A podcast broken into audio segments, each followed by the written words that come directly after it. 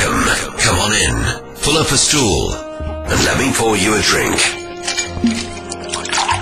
And let's talk a little noir at the bar. Thanks for joining us today for another episode of Noir at the Bar, where you get to hear some of your favorite authors reading from their books and short stories. Now this season, our guest readers are authors that are going to be attending the Left Coast Crime in Seattle, April 11th to 14th. So not only do you get to hear them on the show here, you can go visit them, meet them, and maybe get a book signed. Gary Phillips and I are down here at the end of the bar trying to get the bartender's attention for a drink. Um, we're very thirsty. Uh, but in the meantime, Gary is going to read from his short story collection, The Unvarnished. And Gary, I believe you're reading uh, Demon of the Track. Is that correct? Yes, I'm going to read the opening uh, uh, pages to uh, Demon of the Track, John, and it's uh, set in the late 50s here in uh, what we call the Venice section of California, sort of out by the ocean. And in those days, Venice was affectionately called Slum by the Sea, and these days it's where the Silicon Beach folks have built their uh, McMansions. All right, so we'll start with Demon of the Track. Adam Deacon Coles tapped the brakes and swung his 41 Willys coupe to the right, his high beams illuminating the edge and the drop-off. The green Mercury, with a supercharger scoop sticking out of the hood, brushed against the left side of his car. He didn't care about the body. It was full of dents, and the fenders and passenger door were mismatched colors obtained from the salvage yard. But he didn't want the Merc knocking him over the edge of the rise as he took the turn.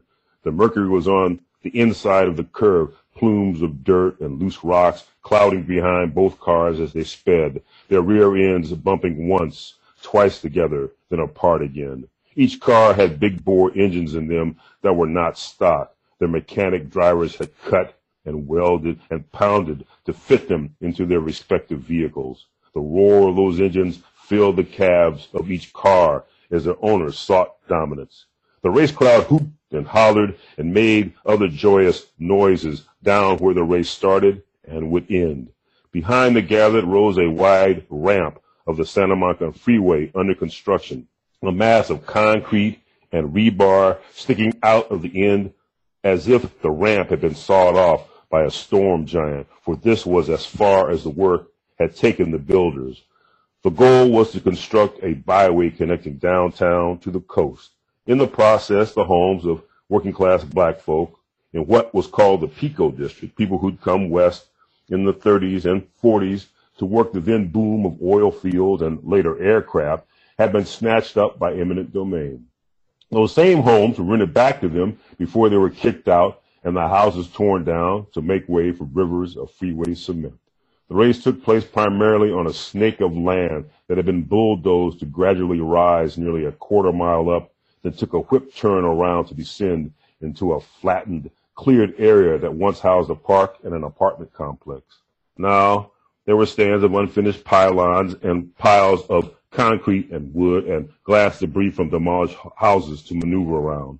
Then another turn through a partially fenced in area where several heavy duty trucks and tractors and the crowd were gathered back to the rise of land again. To add to the difficulty, it was now dusk and the natural light fading, so a driver's vision and reflexes had to be sharp.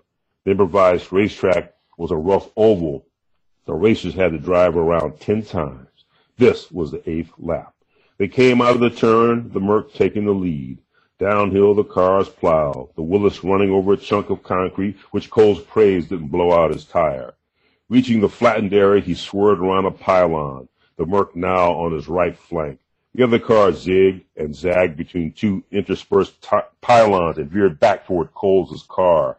Traveling at more than 90 miles an hour, both were honing in on another pylon, dead center, piled concrete on either side of the two vehicles. Coles went left and the other car gobbled distance opposite but the Willys hit a sizable rut in the earth and would have snapped the front axle in half given the speed they were traveling. Cole smiled ruefully. Fortunately, he installed hydraulics taken from a junk World War II airplane wing in the front leaf springs connected to the straight axle. Those helped absorb the impact. Good thing he'd run into a man he knew, Ron Aguirre, at a car show about a year ago, and Aguirre had shown him the hydraulics he installed on a custom car he called a lowrider. At the flick of a toggle switch, he could lift and lower the car's shell. Now, as he reached the other turn, Coles pressed down again on the accelerator and pulled up the handbrake in a maneuver he'd been practicing. He fishtailed through the turn, forcing the Merc to swing wider to avoid his car. In this way, he gained the lead as he straightened out. They whooshed past the crowd.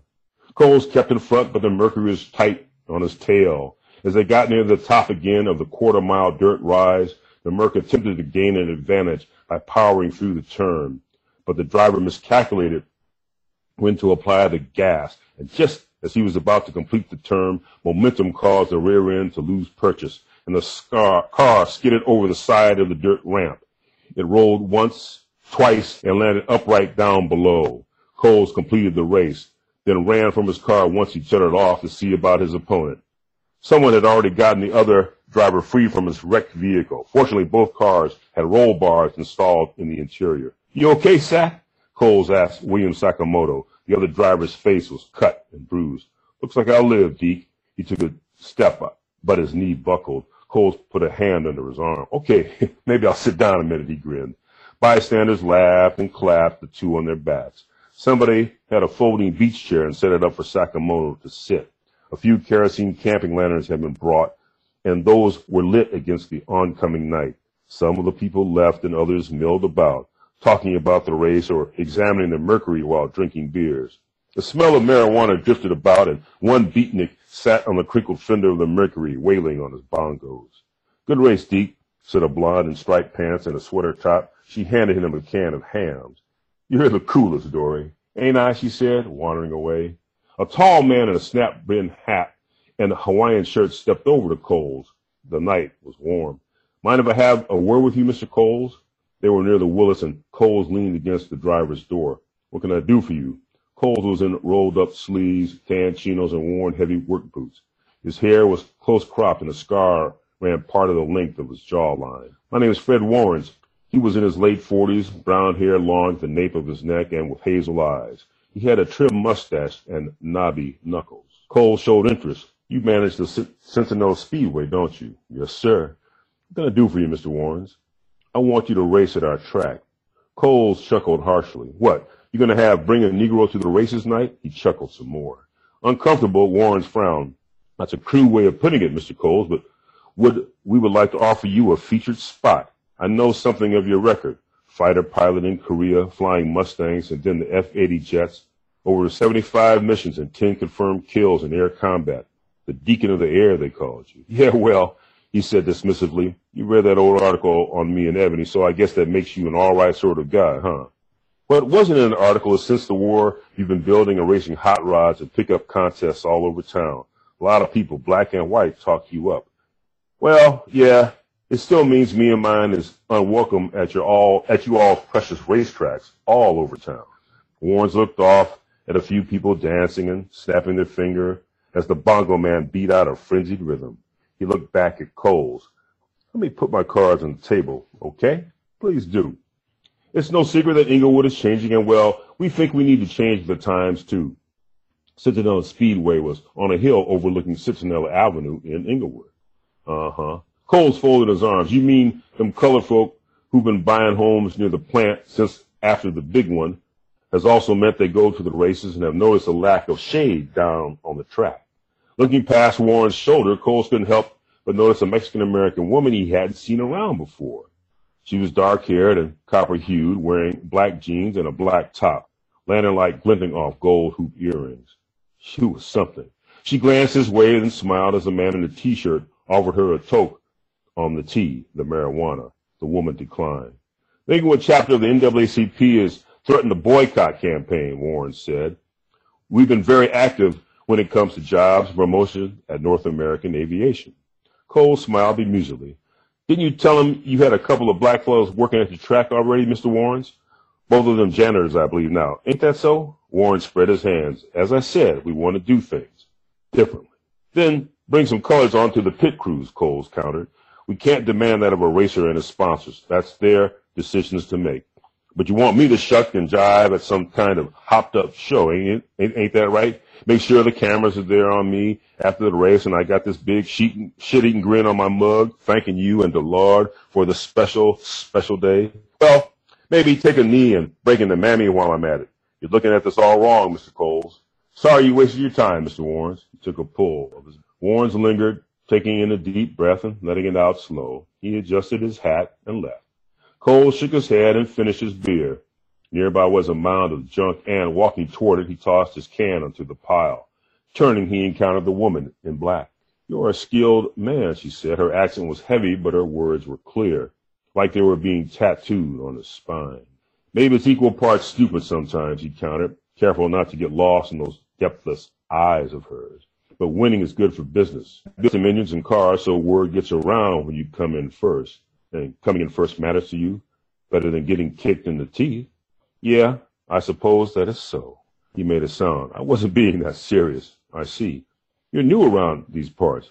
I'm Yamar, Yamar Montez. She put out her hand. There was a large jade and stone ring on her finger. They shook. Good to meet you. The pleasure's all mine, Deacon Coles. Those eyes. Deke, a voice called out. He turned to see an inebriated Sakamoto holding out a beer to him. Here you go, Daddy Yo.